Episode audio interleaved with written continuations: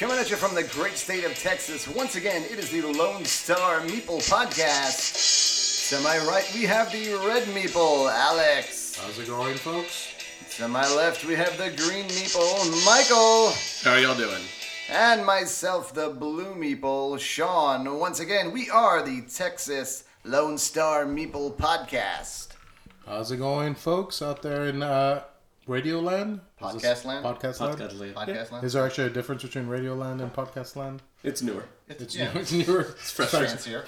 The paint's freshly painted. It's all digital. Nice. Mm. So, first first podcast ever. What do you guys think? Excited? Huh? Hope it goes well. I hope so. Yeah. All right, so if you're listening to this, stay to the end. You already started it. No point in backing out now. Yeah, right. Sorry. You're probably driving anyway, so Yeah, you're stuck now. Don't text and drive. Don't, don't text and drive. Just listen to the uh, Lone Star Meeple podcast. That's right. Well, introduce ourselves. We're three three good friends that have been playing board games together for four or five years Too now. long. Yeah. But too long. Thank you. It's, it's been a joy for me as well. All right. So, uh, guess we became friends playing one of the most hated games, Risk, but the legacy version. So that made so it much all fun. better. That does make it way better. I remember when you told me too. You're like, "Oh, we're gonna play uh, Risk Legacy." My, my, at first, I was like, eh, "Is that what we're doing?" Okay. I was like, and I just moved here, so I'm Don't like, worry, okay, I, I, I, re- I regret it too. I don't- yeah, thanks. and that's what I what I was only living here for what like a year at that Yeah. point. So I was just like, all right, well, I guess so. You can be my friends now. I want to play Risk, so they're probably terrible people. But yeah, if you, you want to make friends with people, grab a copy of Risk Legacy, play it to the end. yeah. You'll, Hunker down in Australia. you'll either you'll either be best friends or worst enemies by the end of it. Yeah, that- yeah, Either way, you, it's a win. it is. Yeah, it, and it is actually a lot of fun. I was surprised, and that was actually my first Legacy game ever. Like I've never played a Legacy game It prior. was to my that. first one as well. I played Pandemic Legacy with a different group and was really excited about Risk Legacy because growing up, Risk was one of my favorite games ever. Uh, we've played several legacy games together since then. We started Charterstone. And- Started. Yeah. yeah, we started it. Yeah, we, we were there. Gloomhaven! Gloomhaven. Yeah, us three were playing Gloomhaven. Would you And- consider that Legacy though, or campaign? Yes. You tear cards. It's a legacy you game. tear cards. really? So we can like turn another one of your games into legacy games. All I have to do is rip up the cards. Yes. Is that how that works?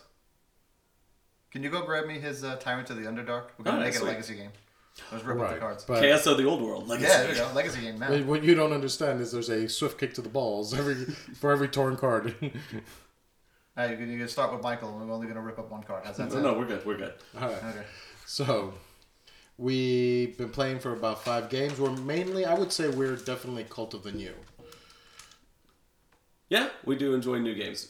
We do often have a new game in the mail or on the porch uh, in one of our collections. So I think that qualified us to be podcasters.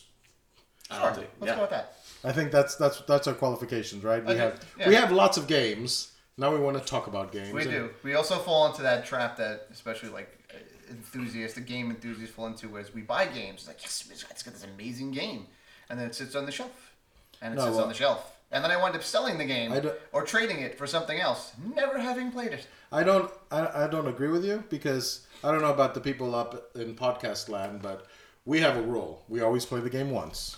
We'll play all your dumb games once. Not a dumb game. Okay, well, some of those wound up going to half price books, and we never got to play them the once. That's sad. I'll bring them to the table more. I did. I don't want to play that. All right. So since we're going back in time, what games got you into the hobby? What are your What are your most nostalgic, most memor- mer- mem- mem- Yeah, words are Memorable? hard. memorable? Yes. Memorable. Um, my family, I grew up playing board games. Like we always had a shelf full of board games. We had the classic ones as well. But one of the ones I remember most is one one of my good friends had Hero Quest, and we'd play it. I'd go over to his house and we'd play Hero Quest all the time. We'd make up our own dungeons and do the dungeon crawl, and it was so much fun. Hero With all the little was furniture. great. I remember in that. I still remember the kind of remember the commercial for that. I remember seeing that. I was like, "That's the most amazing thing ever." There was a there was a follow there was one called Dragon Quest too, right? There was like a copy of that. I think so. I remember that one more than Hero Quest. Oh yeah. Yeah, for some reason I remember Dragon Quest, not Hero Quest.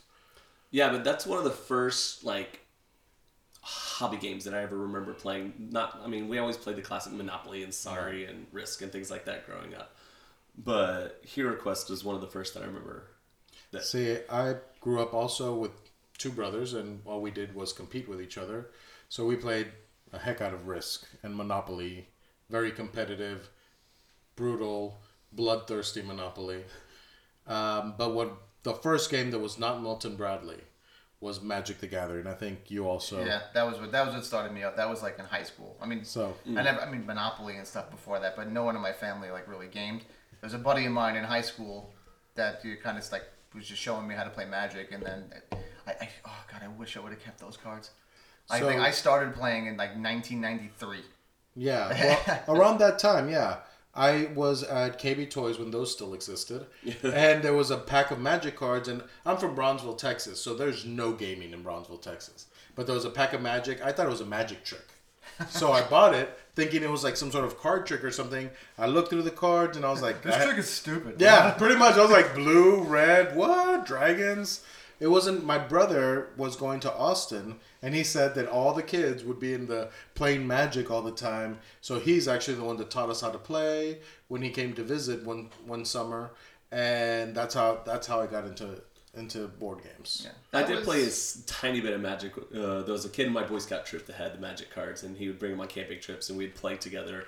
And I learned a little bit, but I was like, I never, I never got into it. Oh, I did. I was like all in So- on that for years. Uh, tournaments, at the whole nine. I think for a solid like six years. To See, the point where like when it fell off is when I got rid of my cards. I was like, because no one was playing anymore. Like, eh, and now those cards that I had like literally are worth like a fortune. Well, I transitioned from Magic to Vampire the Masquerade, or it was called Jyhad at first, then VTES, and from the World of Darkness.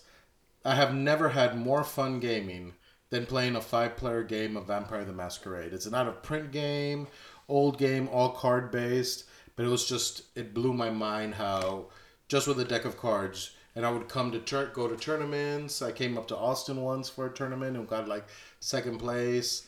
That that was the game where I was all in. I bought, I spent hundreds of dollars that I didn't have on Vampire the Masquerade. I No. literally just had this vision of Alex like dressed as like the goth kids from South Park, playing Vampire the Masquerade, like just a. the So he's not wrong. Was it a CCG as well? Yeah. So it was Like a Magic? CCG. It was a CCG, but then it became more like a living card game. So there was like sets. So CCG is collectible card game where Yeah. it's random packs, right? Right. So it, it it started off as a CCG, but then it became more like you can buy just the clan decks. So you can buy just the Brujah, or just the Ventrue, or just the Toreador. And being with my brothers, we divided it up and like I was this clan and he was this clan and would make feuds with each other. It was tons of fun.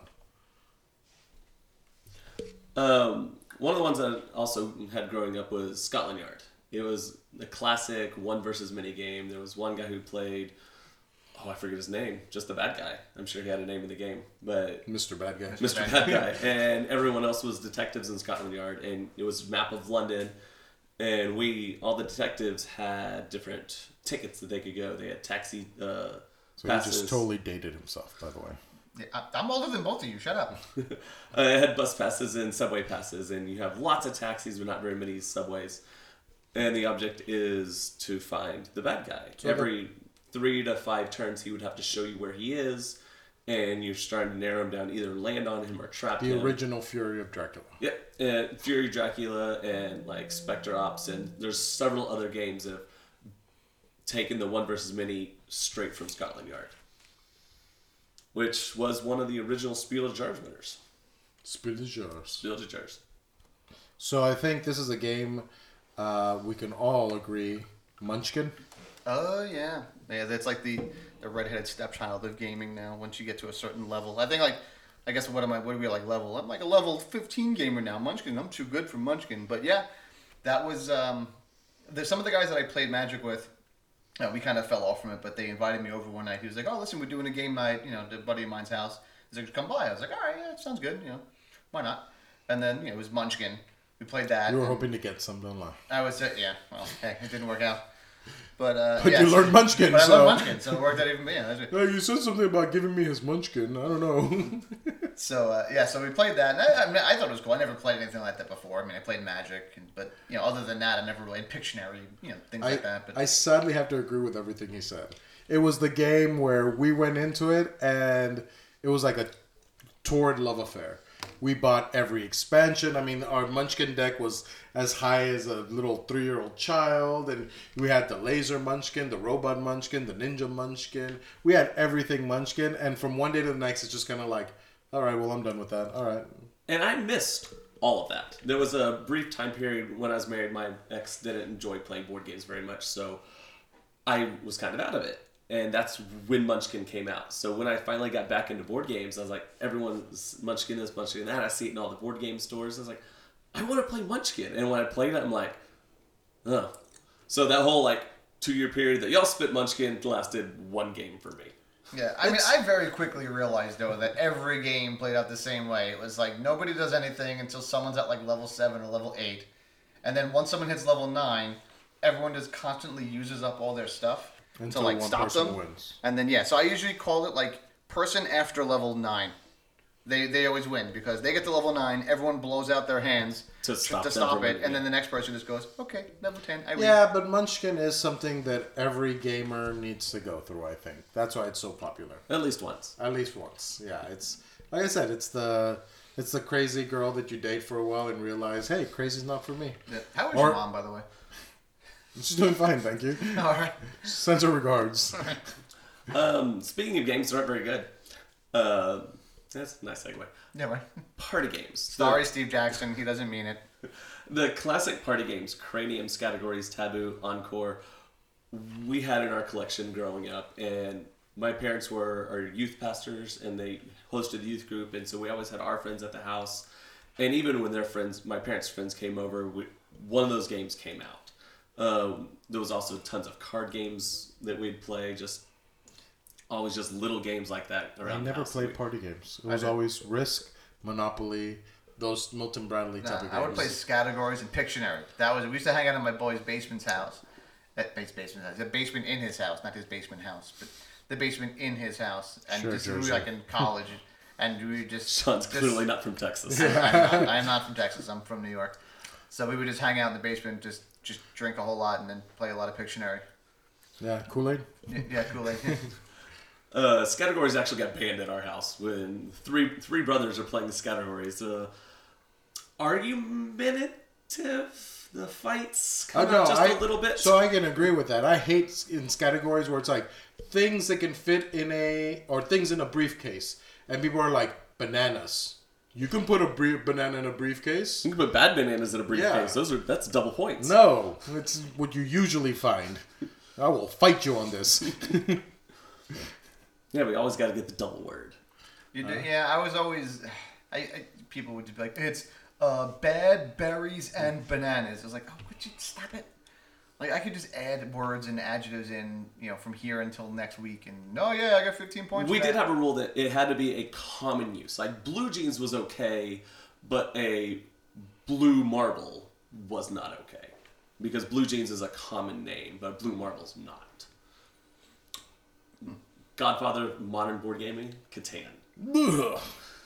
It has its I, place. I look at you with disdain, sir. It does have its place. It I'm not does. saying I enjoy playing it anymore, but it's a game that got me where I am. You know what? I think it's either you. It, it, it's like a branching tree. You either go the Munchkin route or the Catan route. You're either gonna stab. I think you're gonna stab your friends in the back because I did not play Catan until we played. Until I met you guys. Yeah. And when the first time I played, I was like, "This is dumb. Where's all the murder?" Yeah, that was the first time I played Catan too. I Yeah, never, I never so- played it beforehand, and at that time, and by then, I was already like jumping into these So- really grandiose, grandiose games. So I played Catan. I was like, Yeah, you're either you either go down the Munchkin route where you like stabbing your friends in the back, or you go down the Catan where you're friendly and trading. Oh, how much wood for my sheep? But what I Oh. loved about Catan is the dice didn't move. Like it wasn't a roll and move. It was the first game I played when I rolled the dice and it did something different. It provided the resources. It gathered. Um, yeah, it produced all the resources, and now I have all these resources in my hand. It was a new use for it, yeah, and and that's that's something that happens with a lot of these games. That's why I like playing new games is figuring out the new ways these designers have of doing things. For example, Blood, uh, Dead of Winter. That game blew my mind the first time I played it. It was actually the game where I went, "Hey, gaming is more than just kind of point salady. Hmm.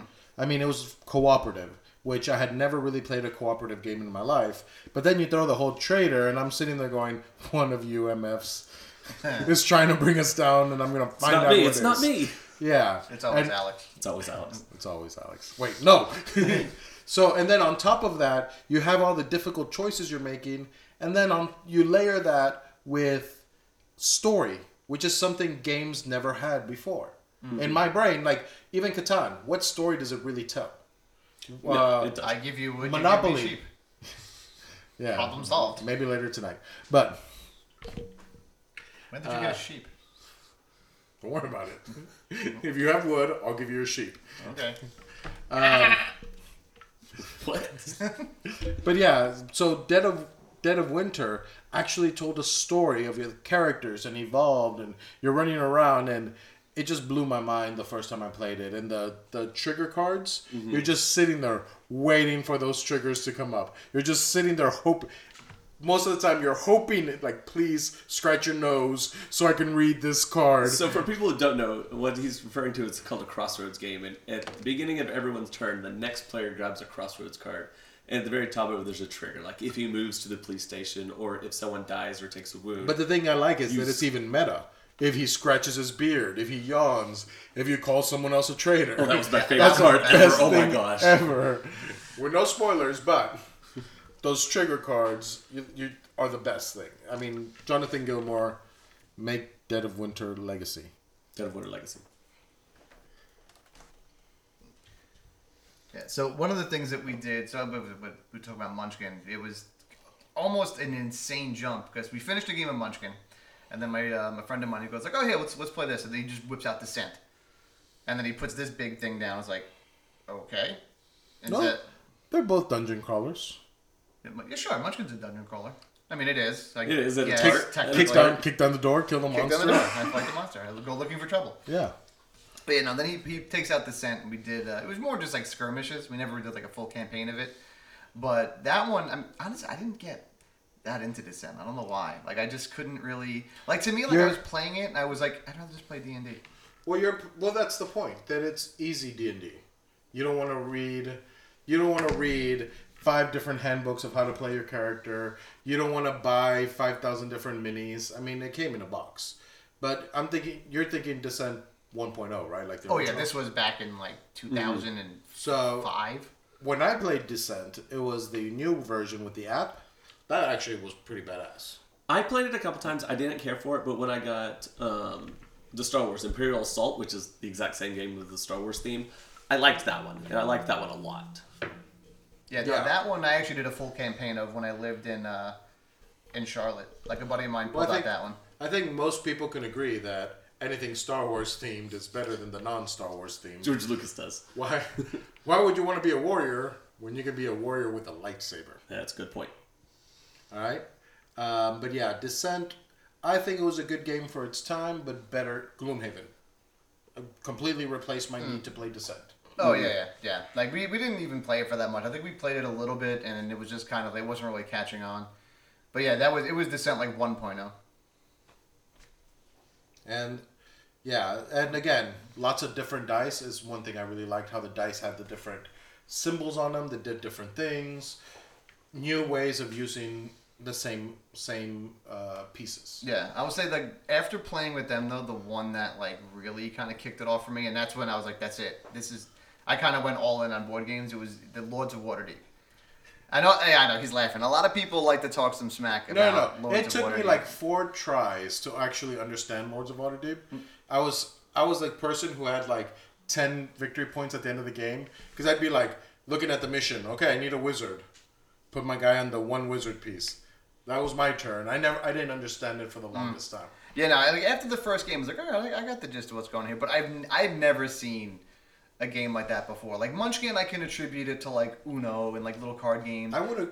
That was the first worker placement I played. yeah, And and then, then then you brought out oh, Champions of Midgard. Champions of Midgard, and I was like, immediately replaced. it. throw that off the table. Yeah. Yeah, no. So and then so and then was it Descent? I just kind of it's like it's like D and D basically. It was just mm-hmm. D and D in a box. Okay.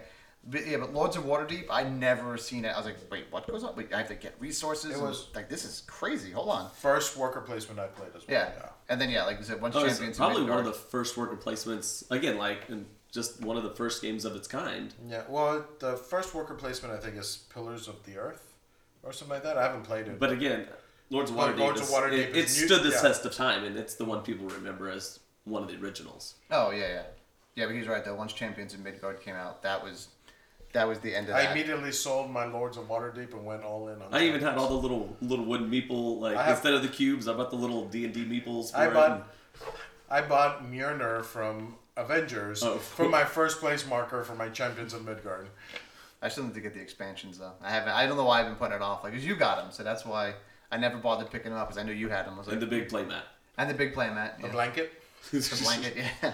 So and then after the Lords of Waterdeep, that's when I was kind of just my my buddy of mine just kind of kicked me into the deep end of the pool and he, he pulls out Terra Mystica, which you both look at me and I, I still like that game. I, I love Terra Mystica. I think was it's a great game. Too busy falling asleep. Uh, Yeah, it's just I like playing good games. Like he he took that out, and I looked at the playmat. I was like, "There's no way I'm ever gonna understand this. That's there's no way." Like I'm this sorry. is If your turn consists more of moving little things around than actually playing, I don't want to play that game. You only move one or two things. You're And we're Don't gonna bump like the take the table. little Yeah, discs take the and little move them in a disc, move it- circle. and then you move them in a circle, and then And you now take the they're better hexagon, discs. and you move it over here, and you trade this disc for that disc, and then you move this over there, and then you flip the thing over here, and then and half an hour later, okay, it's your turn. So Oh, for don't those forget of you you can who put a aren't big you jerks, put a oh, big Oh, yeah. cube that's a building on the board. Yeah, you can put the big cube or the little cube, and you but can if change want- it to a big pyramid. Yeah, how is it any different than any of the other Euros that you play? because the Euros I play are good. So for those of you out there who aren't jerks, Terra Mystica is actually a very good game, and they just came out with the recent expansion for it. So, So, on top of the one that they had previously. It does have great reviews. Anybody out there who's immediately typing hate letters to us, bring it on. I'll fight you. It's a bad game. Yeah, it's one of the few Euros that I'm usually not that huge with Euros, but Terra Mystica was the one that really that just pulled me in hardcore into the to the gaming hobby, and that's why I still have my copy. Like I'll probably never get rid of it, and I like to you know pull it out every once in a while. That's where I'm with my Catan. It's I still have that original. I think it's the third edition that I have on the shelf that I'd probably not play very often, but I'm never gonna sell it. Um, but the one that finally pushed me into the hobby where I'm playing bigger games was Seven Wonders. I was amazed that seven people could sit around the table, play with the same deck of cards, and have completely different outcomes. Like, because you you do the drafting, so I'm seeing the same cards that everyone else is seeing, but I'm collecting them in a different way, and I'm not only collecting mine, but I'm able to use your resources uh, to the people to the left and to the right of me. That I was just like, this is completely unique and different from anything So I've ever I- played before. I do enjoy Seven Wonders a lot, but the person who taught me how to play was like an ex girlfriend, so it has that tinge of I don't like that game because it was her favorite game. Ah. Ah. So what you're saying is you're a little bit of a, you know, a little bit of a, a schoolgirl. I don't want to play it. That was my, my girlfriend game. Are you assuming my age and gender? I. I, I know your age. He's younger than me, so shut up. But yeah, Seven Wonders is, is actually a really great game. I really enjoy Seven Wonders Duel. It's a great two player game, fantastic strategy to it. Um, drafting is one of my favorite mechanics. It is a lot of fun. What's funny is I actually played Seven Wonders Duel before I played regular Seven Wonders. Really? Yeah. It just I don't know. It just worked out that way. As a matter of fact, with you, you were the first person I played Seven Wonders Duel with.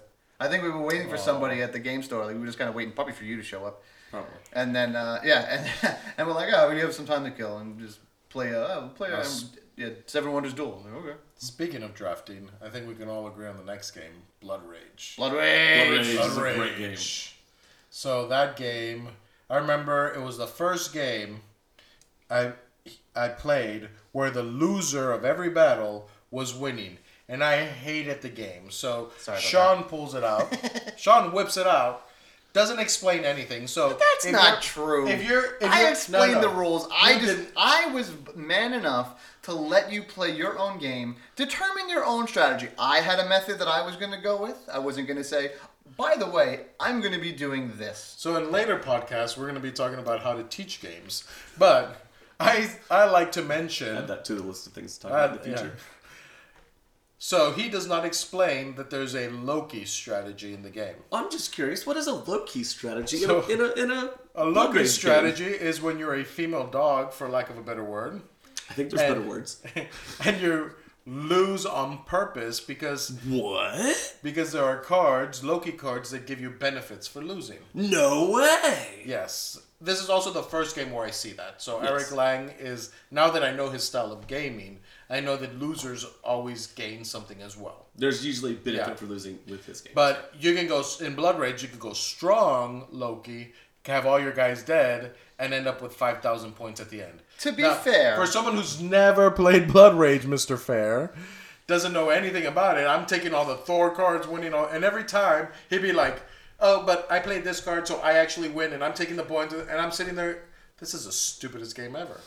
But then I bought it, and I did the exact same thing to another group of people, and it's the best game ever. Now, to be in my defense, it's not as if he's a newbie gamer. Like he can read cards and determine strategies fairly. Can I? Uh, well, clearly not. So, and and you would think by like the second era, he would be like, I see what he's doing. I'm gonna start hate drafting some cards, or I'm gonna now alter my strategy I to honestly deal with didn't that. know what hate drafting was at the time. Because why would you take a card that doesn't benefit you? And that's uh, lots of people don't understand that. That's sometimes taking this card. I'm not going to ever use it to benefit me, but I'm keeping points away from It's you, indirectly. which is my in- benefit. It's, it's an indirect, yeah. Indirection is something board gamers learn later, later in their leveling. Yeah, well, even with Blood Rage though, there's not really a card in there that doesn't benefit you. There's ones that will combo and work well with what you have, but every card does benefit you somehow, some way. Right, and it's just It's just all a matter of it's how just- you use it. But it. that was such an impressive game. The minis, the board, the destruction, the. I mean, it, it just when when it when it all ended up, I sat there going, "This is this is a game I want. Mm-hmm. This is this is a game." and that came out what five years ago, and I then we say a little bit more. and then we all just spent another ninety dollars getting that know whole what? Kickstarter backing for it. Mr. Eric Lang, if you're listening, million dollar idea. More cards for Blood Rage. Yeah, just just another card set. Yeah, I'd pay. I'd pay money for a new set of age cards. Yeah. Although I would just be equally as impressed if it turns out somehow, some way, Eric Lang actually listed to our uh, debut podcast. that would be cool too. That would just be like, I'd be like, Internet, make it happen. But yeah, the Kickstarter that just came out for that, that just what did we get that last week? Yeah. We all three backed Yeah. it. We all three own Blood Rage. yes, We all three. This is how got the- ridiculous we are. We all own the game, and we all ordered the same exact thing. So now we all have a giant playmat. We all have the same pieces. which uh, become the big the big gods, and then couple of extra, three or four extra monsters. The little new- plastic houses, the little plastic tokens. And and here's the funny part. When was the last time we played Blood Rage? it's been a while. Yesterday, Okay. I know what you're talking about. Yeah, yeah, and have we played it since we got all that Kickstarter stuff? No, the no, fancy no. mat? Yeah. We just got it last week. I don't want to ruin it. Mine's still sealed. That's Brand what I, new I, sealed. sorry, I sleeved my playmat, so. All right. See, what makes me real sad though is my Valhalla board is signed by Eric Lang, so now I was like, oh crap, now I got this cardboard one, but it's part of the big playmat, so I'm just gonna take the cardboard one that's signed, put it on the playmat. You Just should show try to stitch it Just into the playmat. 'cause. That'd be interesting. Just to show off. All right. So let's talk about what we're playing, what we've been playing recently. What's new? What's what are we backing on Kickstarter? What's coming? Well, I actually What's- just got one yes yesterday, day before yesterday. Yeah, no, day before yesterday was one that I backed a while ago, but it's called Bites. I, I mainly got it because I I, have remember this one. you. I had it at um yeah on Sunday. I don't know. You weren't there on I was Sunday. there That's right. Um, yeah, I played it with uh, with Scott. He was there. The Irishman. You'll you'll get to meet him. Yeah, you, yeah. You'll, you'll meet Scott. He'll be in here like, oh, cheerio. Yeah. Uh, but no, so it's I got it mainly because my um, my, my daughter is six now, and I so it's a, it's a really simple game. It's not anything overly complex. Basically, what you you are is you're ants that have raided a picnic, and you have this trail of food, and you're just moving ants around and just collecting pieces of food, and then the ants will make it to the end at the ant hill, and then the food pieces that you you acquired will be worth a certain number of points based on how the ants kind of land on the anthill. And that's really all there is to it. All you have to do is match colors. But I got it for her to kind of help with, you know, just adding math and just it was Yeah. pretty simple. And she likes playing games now. Um, but what's cool about it is it comes with stacks of cards. So there's like I think four different sets of cards. And every game you pick one at random, and that's going to be the rule set for the game. So if you play it in its simplest form, it's very basic and you know just move an ant, get a thing, you know, mm-hmm. get the points. But when you start adding in the other cards, is when it kind of makes it a little bit more of like a gamer game. Because now you start thinking, okay, well, hold on, I don't want to move that ant because then it gives you the chance to do something else. Urgh. Sometimes those simple games are the ones that are the best. Like, did you y'all haven't played a fistful of meeples, right? Yeah, I played it. Yeah. So it's a little Mancala game, very mm-hmm. simple, but it's just so much fun because there is strategy and simplicity. I will say I've that al- is a stupid game. I've Just always 'cause you said lost. that's just I did not draw any stone. I literally played four rounds without drawing a single stone. That's because he was just focused on getting gold. Every every time he pulled out of the bag was gold. He was just hoping for some stones. yeah, I literally gold, had gold. one thing built, and I couldn't build anything else. I'm like, there's no chance I have of winning this because I didn't draw any stone. Well, at the beginning of the game, you get one building for free, and that's just part of the setup. Yeah, that's But the one that I had. The one for Every free. building requires a mix of gold and stone, randomly drawn from the bag. randomly drawn from a bag that has two thirds gold, one third stone, or something like that. Yeah. Yeah, I didn't draw a single one. So I had the starting building the entire game. But yeah. Um, and then Michael, we have this gigantic box sitting over here. No, don't talk Would you about like to talk more Don't about talk about Alex like that. Um, I did get the Mayday Crokinole board.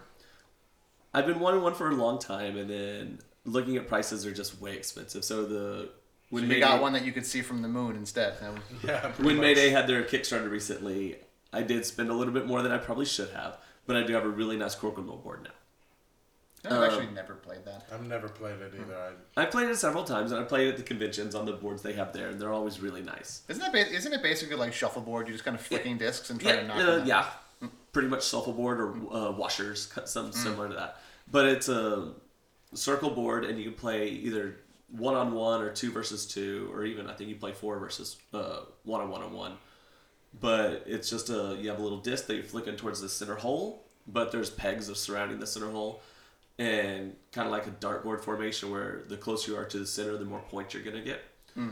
But it requires some skill because one of the rules is you have to hit another piece in order for yours to stay on the board. So if you flick it and it doesn't hit any other pieces, it actually comes off, it, even if it's Oh. scored. Hmm.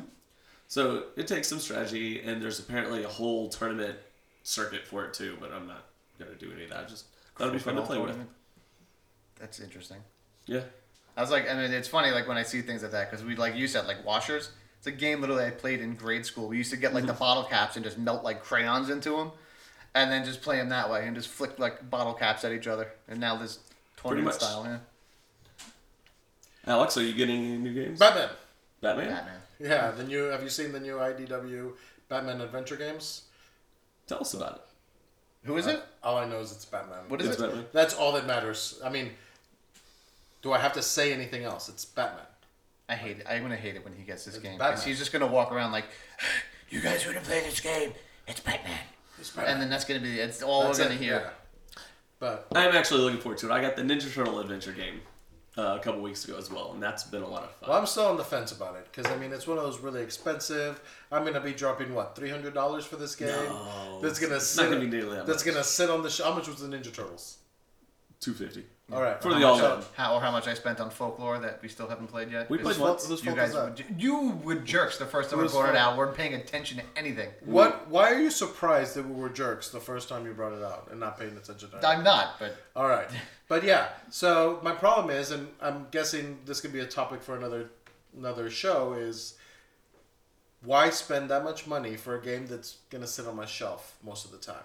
I imagine us playing it once or twice. it's Batman. They, no, it's Batman, dude. No, no. If if they make a Superman, because remember the original Batman Chronicles that came out. The, Uh, for Monolith. yes, I kept posting. If you make a Superman, I'll I'll back it. Make a Superman, I'll back it. I'll make a Superman bad guy, I'll back it. They never did. They actually responded to me going, "Superman's too powerful for." It. It's like that's the point. Well- you would have to figure out how to beat Superman with Batman. But if these people make, I a mean, they made a movie about it. They did. But did they? Okay, they filmed people doing it. I don't know if I would call it a very So fine if, if this cinema. Batman Adventures game makes like a Superman expansion, I'm definitely gonna. That's that's how they can get me. That's the hook right there. So, me being the big nerd that I am, I will just say, in theory, they can do it because if you read the Justice League or But- They can the totally do it if they have the license. They, Well, yeah, the but license Batman actually the has license they're doing is the Batman uh, animated series, Well, there's a Superman animated series. but is the Superman in the Batman animated Yes. series? Yes. Okay. Yes, Okay. that's what I'm saying. So if the Superman from the animated series came out in the Batman Adventure games, I'd probably scream like a little fangirl and back it all in. Yeah.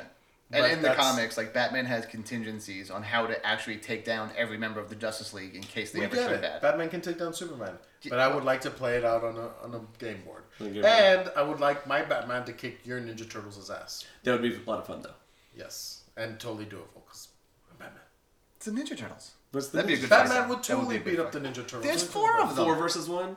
Robin, Nightwing, Batgirl. There are four Batmans. You know, there's only one way to find out. Buy the game. Th- That is a fair point.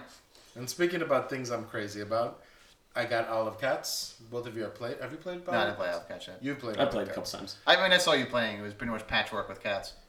Better than Patchwork? Yeah, because they're cats on boats. That makes it better. Mm. Yes.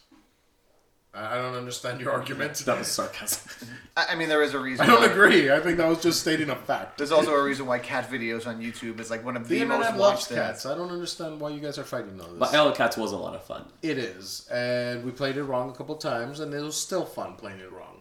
But it's a great game by Frank West. I think it's his first game, his own publishing, and he knocked it out of the park. Production quality. I mean, this is what you want in a Kickstarter. It shipped fast. Everything came as ordered. I mean, it. I recommend, highly recommend it to everybody out there. Uh, Clinic. I got Clinic in the mail. Uh, it's a reprint of an older game that I've never actually heard of. I was looking at the Kickstarter. I was like, this game looks like a lot But of you have fun. a thing for hospitals, so you bought it. No, He has a just thing 'cause- for nurses. A little thing. But one of the things I was looking at this game is when you're building the hospital, you're actually building it in three dimensions. So when you build a room, it's adjacent to the four rooms next to it, also to the room directly above it and the directly below it. So you're putting tiles on these rooms, on these floors. I do want to play it because I've read reviews about it and people are like, "This is heavier than I thought." oh, and then I got the rule book and I looked at it and was like, wow. Because you don't buy, you normally don't get the heavy games. Mm-hmm. You're a mid-weight gamer and you like your weight. Oh, I, I do. And when I when you bring games to the table, sometimes I'm not gonna lie, I'm kind of like, we're gonna have to like play Mario Kart. I feel the same way every Downforce? time I get Mario like, Kart Downforce is fun though. when I get like my ridiculous horror games. So to- for, for those of you out there in podcast land, o- out of here, I am like the horror freak. So like if you make anything, the more blood, the more creepiness, the more like if you could make a board game version of like the creepiest horror movies, I'm I don't even need to see what it is. I'm like, yep, we're in on that one. And then they both look at me like, oh, what kind of ridiculous horror thing did you get that we're gonna have to play? And you have to play it once. That's the rule. That's the rule. Didn't you just get one like that? I did, yeah. We haven't played it yet though, because it just it's I haven't had enough time. It's a it's a, it's a longer one, but I that do- was I actually do. one of my Grail games. Was Carnival Zombie. That was a Grail game for me. I saw the review for it like a while back. It was actually a Dice Tower review for like top ten horror games. S- Surprised I was watching that one, and uh, yeah, I saw Carnival Zombie. I was like, it, it's a it's a co-op, but like it's a mixture of like a tower defense game and a resource management. So at night, it's two phases. There's a day and a night phase, and at night you're just getting swarmed by stuff, and you have to hold them off. But like you're pretty well defended. Like you hit things. Like you will just hit. There's no dice. There's not like that. You just say, I shoot these things. They just go. And then during the day, you're traveling around Venice, kind of like trying to collect resources and just trying to like build up your defenses to survive for the next night. And there's a couple different ways to win. You know, you could escape by boat. You could try to call in an airstrike. You can wait to the end and fight the Leviathan. But that was always one of my Grail games. And there's a second edition on Kickstarter that I backed because I saw that and I was like, I don't even need to look at the campaign. We're backing you. And then I get the unfortunate email of, ooh, production delays. Womp That's the worst. Yeah, And- there's, there, everything's getting backed up right now. I Everything that's in production with the coronavirus and everything going on, all the sh- uh, factories in China are shutting down for a bit. which is- Unpopular unpopular opinion here. I do not care about any updates other than your game is being shipped. I do not need to know about production quality, what's going on. Well, I did, and the reason why is because somebody wound up selling the first edition for like twenty five bucks. I got it for. I will say one of the very first games I backed. It was a mediocre game, um, Burger Burger Up, but they sent a weekly update every Sunday, and every it was one of the first games I backed. So every Sunday morning I would go and read that update, and they were interesting. They would talk about what they're doing at the factory, what art they were doing, the I- the I- components, the play testing, and I found it interesting to see the backside of creating a board game. I get it and all, and I know there's people that need it Mm-hmm. because you go to the comments and people that's the number one complaint. No update, no update, no update. But personally, you already have my money. I'm not gonna get that money back. Just ship me my game. Work hard. Work harder on getting my game faster to me. Yeah, I'm mostly the same way. Like if I see an email, I, I'll glance over it, uh, even if if I read it, and then um, or if I haven't gotten it in a while, I'm like, oh, I wonder what, what's going on with this one, and I'll check. I'm like, oh, it's delayed. Okay, and then I just kind of move on. Well, Um, that's that's that's uh, Kickstarter for you. Yeah. Delay, delay, delay. But since I had the opportunity to get the first edition, I was like, all right, I'm jumping on this because it's going to be a while. And it'd be fun because then maybe in like a future podcast, I can actually do a comparison of first edition So versus second things edition. to look forward to, podcast land. And speaking of co-ops, I hate co-ops, but Kickstarter has one that is tickling me all over. It's called How to Play Nice with Others, Mr. I Hate Co-ops. I don't like co-ops. I want to murder, and, but this is asking about the time we played Flashpoint. and He just saved the cat and let the house burn. I saved the cat. Uh, Okay, people in podcast land tell me if saving the cat is the wrong choice, but the house burned down. the cat was safe. But Two turns. You're Two his things. roommate, so you know at least Two who's gonna get the priority if something were to happen here. Speaking of which, if you hear microphones being buzzed, banged, or cats meowing, yeah, there's two in the house. we- mm. they're the One of mascots which for the is local sitting on the table at the moment. But Simon company or come on, Come on. come on. I am not. That- I, I cannot. They- I, I cannot say that with a straight face. There's no way I'm doing. I'm calling them. Come, Come on. Come on. Come on. But come on, it released, as most people know, Marvel United, which I want to back like with all my heart and soul because it's I'm the geek of the group. Comic books, um, superhero. Challenge Geek. accepted. Bring it. I will fight you. When was the last time you bought a comic book? I have DC Unlimited, so I have all the comic books there, and I have subscribed to Marvel Unlimited, so I have all the comic books there. And just yesterday, I, well, yesterday I went to go buy Rising Sun number two. Did you get it? No, they didn't have it. They lied. Um, But I went to go buy it. that was my phrase. I'll let you know when it's out. I go every week. All right. Uh, but Marvel United came out on Kickstarter, and Chibi's Marvel Chibi. Chibis. They're like when you get regular, like let's say the Hulk, and you give him a big head and big arms and a little body, and you make him look really cute. Like. Like Arcadia. Think of Arcadia Oh yeah. Quest. Yeah. Okay, Th- those are called chibis. That, that's the art style. Big eyes, big muscles, little bodies. Yes. Um, but I really want to back that, but it's a co op. And that has me, that has like two sides of me conflicting. But it's like Marvel and all the Avengers. I know, right? And it's but only like $130 for the all in right now. I'm willing. Has I'm a willing playmat. It has a playmat? Has a playmat now. Oh, if they did, here's another idea for you, Mr. Eric Lang. If they did a crossover with Arcadia Quest, I'd be more interested. Right? You Not literally a bad looking- idea. Yeah, because they're chibis, so it would totally fit. Or Starcadia Quest, the new one that's coming out. The Starcadia. When does that one come in? Didn't you Uh, break that one? delayed. Yeah, delayed. It's yeah. They might be waiting to do like Marvel Cadia. All right, so yeah, that game just the minis look amazing. Lots of stretch goals. I might oh I might back it just to have it. Maybe put it up for trade or sell. I don't know, but man, See, there's a playmat. people people out in podcast land, tell me your opinions. Why sh- why should or shouldn't I get it? You should All right, so it kind of looks like our time is running out. I thought, yeah, but I did just kind of want to say because there was something you had mentioned about the whole Kickstarter updates things. I actually I backed one that I'm actually following every single update is uh, Wonderland Wars. Oh, That was when you sent me that like months ago because you know I'm also a weirdo. I like I really into like Ale- you give me on the horror genre. He also thing, likes little blonde girls. I di- I'm marrying a blonde girl. Not a little one, not a little girl. Before you even Man, he walked To right. be clear, to Holmes be Leslie. clear, he, she he is walked, 39. he She's walked, my age. he walked right into that one. I'm just saying. So, but no, but like when it comes to like like creepy fairy tale stuff or like like uh, like American McGee's Alice is like one of the most amazing games for me. It's like an old school. That like, was creepy- really cool. I remember when that came out. That was. Yeah, so I saw Wonderland Wars and like Alice in Wonderland. I was like especially like the darker twist of it. Have you ever read the Looking Glass Wars? Yeah, Yeah, that, That's that was really really cool. Yeah.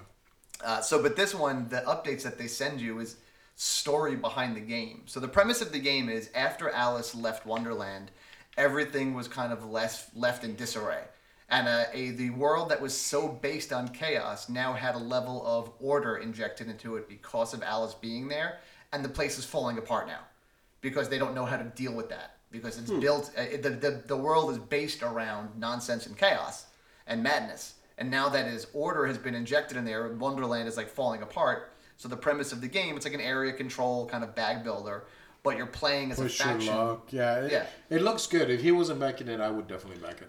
I have their previous game, the Grim Forest. Hmm. Production quality is excellent. The art is awesome on it, and it's the same designer and the same publisher. So I hmm. expect nothing but great quality from the art and the. it's pretty But cool I would yeah. watch, I would watch like what uh, playthrough videos because like Grim Forest, the play might be a little more simple than what you're expecting. I, I still it's not gonna change anything. Gonna I, I'm change. I'm back to honestly more based off theme than I did off of you know play style.